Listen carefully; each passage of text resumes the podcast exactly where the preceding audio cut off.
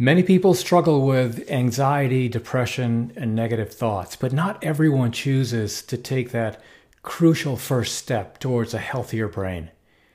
What if you receive the right text at the right time that could literally change your life? Our brain is constantly rewiring itself based on what we see, read, hear, and even imagine. The more often we think a thought, the easier it is to think the more likely we are to think it again, and so on. For better or for worse, this is how habits are formed. Cope Notes, that's C O P E, notes, guarantees the consistent interruptions necessary to replace old thought patterns with healthier ones. Imagine receiving relatable texts from real people with real feelings just like you a mix of exercises, tips, and prompts reviewed by clinicians and other smart folks.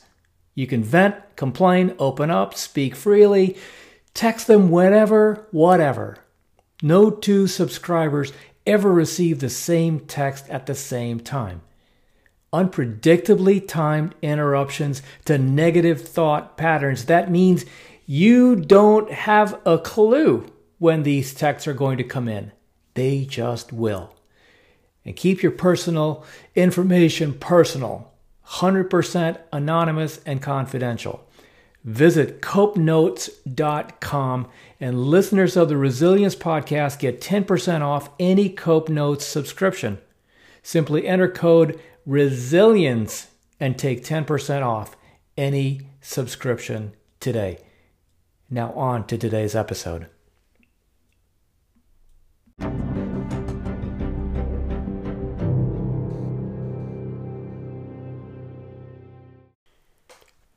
The painful truth is that most dreams never come true. And it isn't because people aren't working hard. It's not because they're not worthy or they're not good. The simple reality that the things that you're dreaming about are hard as hell to accomplish. This is the Resilience Podcast, episode 242. I'm Cecil Ledesma, recording live from Austin, Texas. It is so beautiful here. It's Tuesday, December 14th. So, you want to accomplish them. Let me tell you one thing. These dreams, these ambitions that you have right now, you cannot ever be passive. And for most people, that's the posture that they're in all the time. People are going to give you terrible advice like, be patient. Here's the reality you can't be patient. Not if you want to achieve at the highest level. If patience is your thing, if you want to chill, if you want to relax, it is absolutely fine. There's no moral obligation to aim high. There's no moral obligation to want to be one of the greatest in the world. But let me tell you right now if you want to be one of the greatest of all time, the reality is you're fighting an uphill battle. The reality is you're going to have to go so hard that a reality that other people simply cannot imagine working that hard for anything in their life. And that's the simple truth. And once you realize that, once you realize that people that achieved at the highest level, they have one thing in common. They are simply willing to bury themselves. They put so much energy into what they're trying to accomplish that other people simply fall by the wayside. People simply cannot imagine trying to keep up with that. And so what they say is, well, that person's extraordinary. What they say is that person is naturally talented. What they tell themselves is that person has something that they don't have.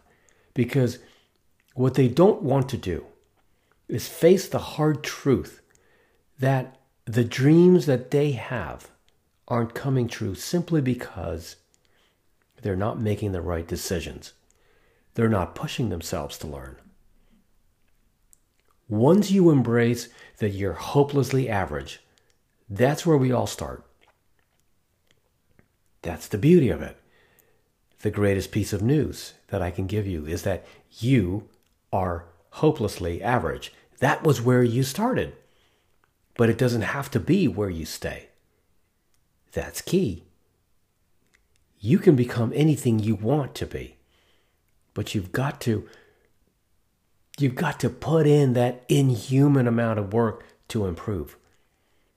But if you focus on that, if you focus on improving, then then your dreams really can become a reality.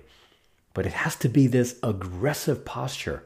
It has to be waking up every day and asking yourself one simple question How do I get better today than I was yesterday?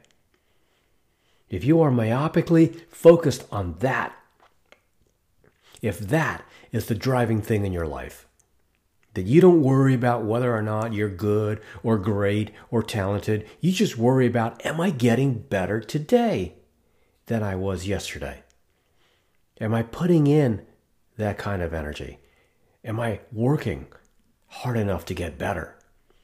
Am I working hard enough to outperform other people? Am I willing to hold myself to this incredibly high standard? If you're willing to do that and be real with yourself about whether or not you're making progress, then, then your dreams really can come true. And that's what I want for people. I want people to know that. I want people to believe it to the core of their being. You can do anything you set your mind to.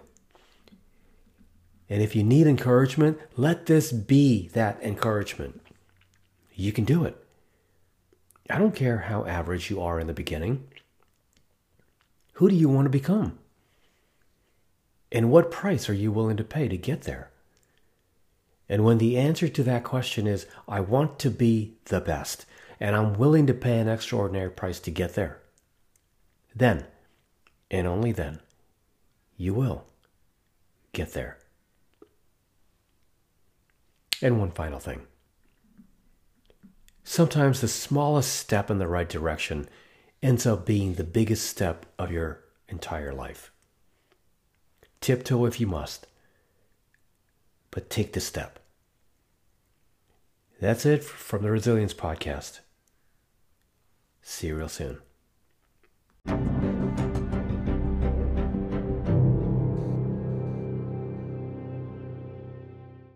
Hey, I'll see you next time, and thank you so much for tuning in. That about wraps it up. But before you jump off, two quick things actually, uh, three.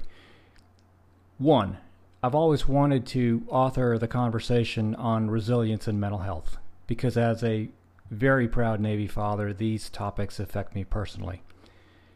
And as you go about your day, be sensitive and be kind always, for everyone you meet is fighting a battle you probably know nothing about. Your life is a gift and it's precious to me. And thank you so much for being a part of this community. And I'm not quite sure how you landed on this podcast. It doesn't matter to me the fact that we're all in this together and that we can have a conversation is amazing. I feel very honored to be in your ears right now and that you spend a portion of your morning, noon, or night with me. And whether this is the first podcast you've listened to or you've been a loyal listener, I just want to say thank you. And last, please, I would be honored if you checked out my website at cecilledesma.com. You can connect with me on LinkedIn. You can follow me on Twitter at Cecil Ledesma. Peace.